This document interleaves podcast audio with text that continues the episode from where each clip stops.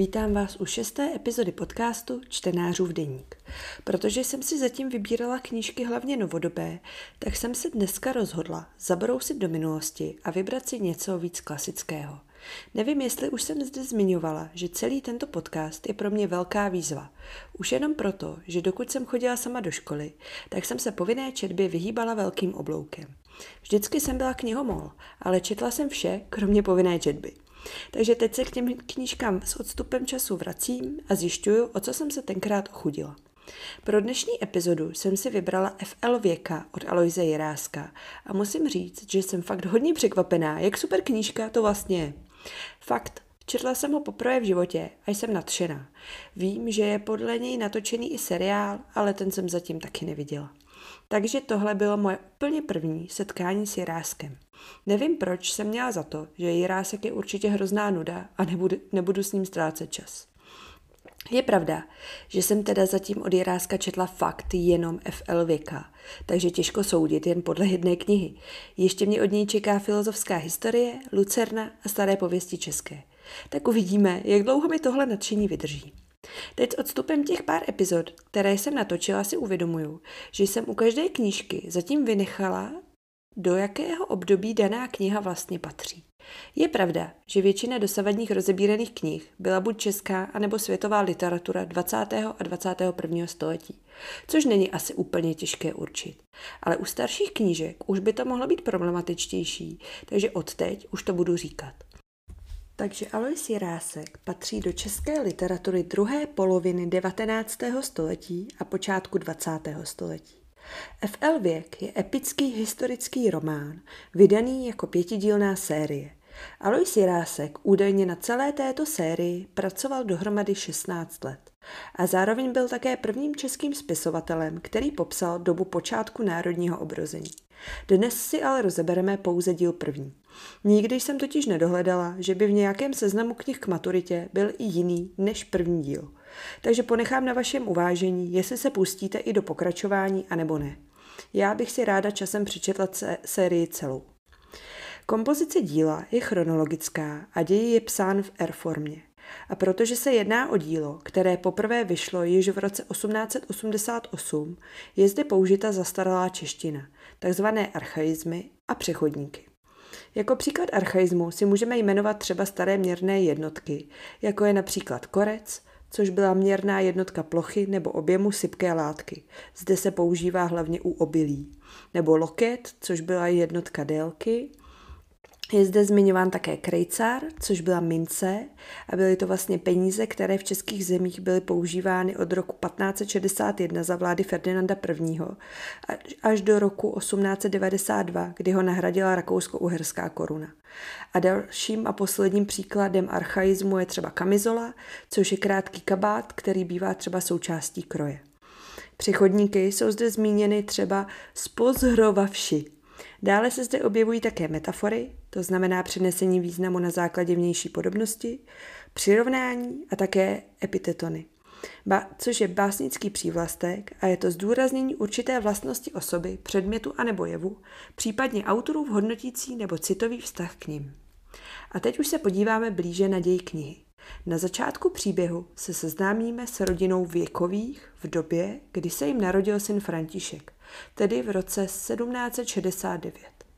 Ocitáme se tedy v druhé polovině 18. století v Dobrušce, v rodině kupce Věka, který zde ale díky dobovému jazyku není označen za kupce, ale za kramáře.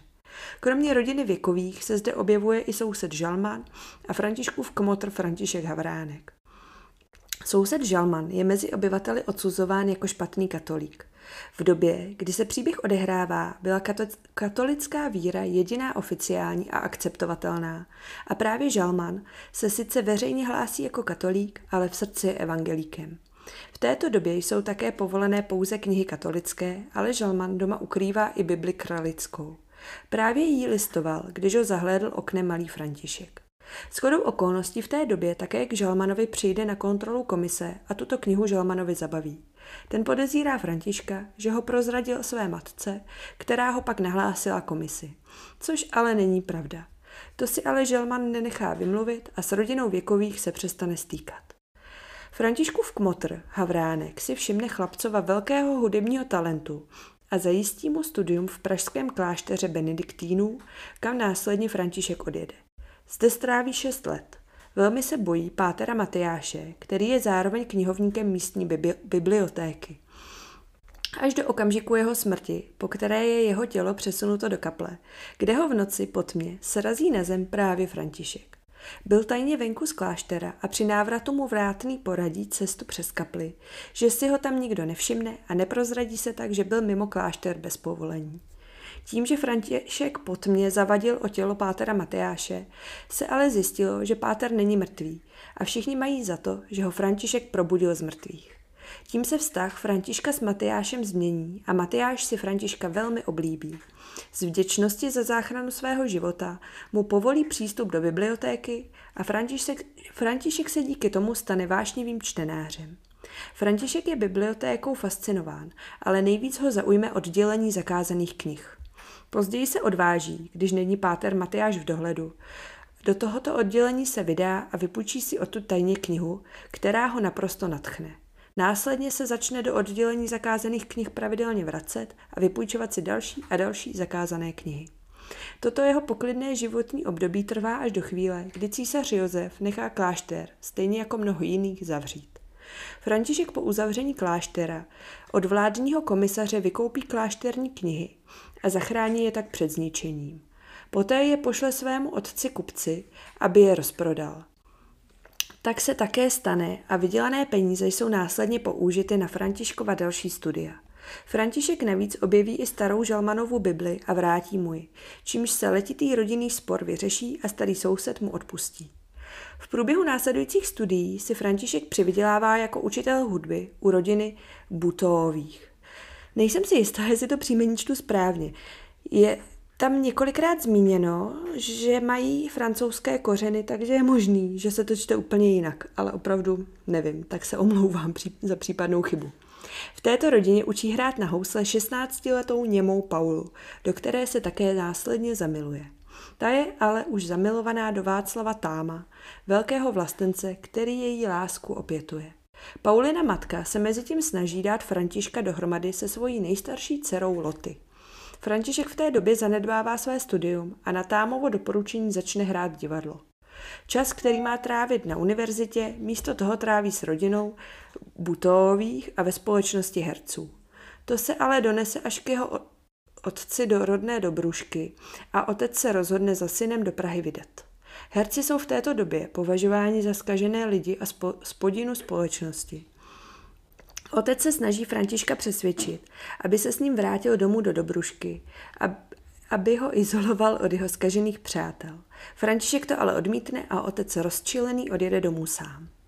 František se později dozví od svého kmotra, že jeho matka je vážně nemocná a také se dozví o vztahu jeho milované Pauly s Támem a rozhodne se vrátit domů k rodičům. O vztahu Pauly s Támem se dozví na výletě s Paulinou rodinou, kde Paulu s Támem přistihne při líbání. Je z toho zdrcený a rozhodne se, že už ho v Praze vlastně nic nedrží a odjede do Dobrušky. Má ale strach z otce, tak první zamíří k sousedovi Žalmanovi. Ten pošle pro komotra Havránka, který zařídí, aby se František mohl vrátit domů k rodičům. Matka je šťastná, že se syn vrátil, ale otec se stále ještě zlobí a s Františkem odmítá mluvit. S rozhněvaným otcem se časem udobří a chce se vrátit opět do Prahy, ale tomu otec nedovolí. Chce, aby se František stal kupcem stejně jako on, což se Františkovi sice nelíbí, ale otce poslechne. Práce, práce ho ale hrozně nudí a stále myslí na návrat do Prahy. Doufá, že si otce už dostatečně udobřil a že mu odjezd dovolí. To se ale velmi mílí. Otec už je starý a začíná pocitovat, že na práci už brzy sám nebude stačit. Proto chce, aby František zůstal v Dobrušce a s prací mu pomáhal. Při jedné ze svých obchodních cest se opět shledá se František se opět shledá s Václavem Támem a rodinou Butových, kteří živoří u chudé herecké kočovné společnosti. Tám a Paula jsou již manželé a narodí se jim syn zrovna v době, kdy se setkají s Františkem. František se stane chlapcovým kmotrem. Paula se navíc po synova, synově porodu vrátí řeč. František chce utéct od, do Prahy, ale tam mu to rozmluví.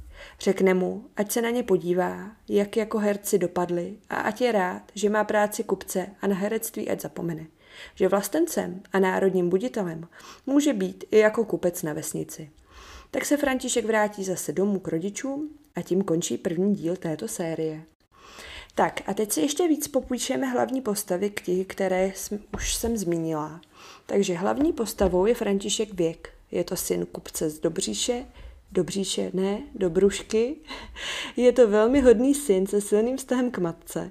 Miluje hudbu, divadlo a knihy. Postupem času se stane velkým vlastencem. P- ale proč se dílo jmenuje FL věk, se čtenář dozví až v posledním díle. To jsem našla na internetu tuhle informaci a stále to nevím, proč se jmenuje FL věk, protože jsem přečetla pouze tento první díl. Dále se zde objevuje postava Františkova otce, přísného a pečlivého kupce, který syna sice nade vše miluje, ale nedává mu to najevo. A nemá problém s poněmčením, protože to považuje za nutnost pro obchod a nechápe synovu lásku k divadlu a k vlastenectví. Františkova matka je hodná, pracovitá a laskavá žena. Miluje svého syna i manžela a neustále se snaží urovnávat jejich komplikované vztahy. Soused Žalman, který, kterému ve vsi říkají Perlinčán, je tajným evangelíkem a udržuje tuto víru svých předků i za cenu toho, že je kvůli tomu odsuzován. František si ho oblíbí už v dětství, na rozdíl od jiných dětí ze vsi. Žalman je nešťastný muž. Kvůli jeho náboženskému přesvědčení mu odvedli syna na vojnu a už o něm neslyšel. Jedinou radostí jeho života je stará Bible, kterou zdědil po předcích. Proto se také velmi rozčílí na rodinu věkových, když si myslí, že mu tuto Bibli zabavili kvůli nim. Rodina Butových, se kterou se František seznámí během svých pražských studií, je víceméně opakem jeho vlastní rodiny. Jsou to umělci, herci a muzikanti a mají tři dcery. Paulu, Loty a Betty. Paulu František učí hrát na housle a zamiluje se do ní. Ona ale jeho lásku neopětuje, protože miluje Václava Táma. Tám je mladý herec, velký vlastenec a je plný ideálů. Loty Butová je povrchní a vypočítavá, protože se chce vdát za Františka jenom proto, aby se dobře zaopatřila. Rodina ji ale velmi podporuje, jak ve svádění Františka, tak v herectví, protože si myslí, že má velký talent a v divadle se zatím neprosadila jen kvůli divadelním intrikám. To by bylo k postavám vše. A na závěr bych ještě chtěla zmínit jednu zajímavost. Předlohou pro Františka Věka byl skutečný kupec z Dobrušky František Vladislav Hek. Alois Jirásek změnil jeho jméno proto, aby román nebyl považován za životopisný a mohl si podle svého uvážení upravovat děj a nedržet se úplně skutečné předlohy. Tak, a to by bylo k FL Věkovi pro dnešek už úplně všechno. Jsem ráda, že jste dnešní epizodu doposlouchali až sem a budu se na vás těšit příští týden, jak tady na hlavním kanále, tak i na bonusovém kanále, kam ve středu přiskočí nová životopisná epizoda o Stephenu Kingovi. Původně jsem ji chtěla vydat už tento týden, ale protože má Stephen King příští středu narozeniny, tak jsem se rozhodla to vydat až v den jeho narozenin. Tak a nezapomeňte mě také sledovat na Instagramu čtenářův deník. Mějte se krásně a za týden ahoj.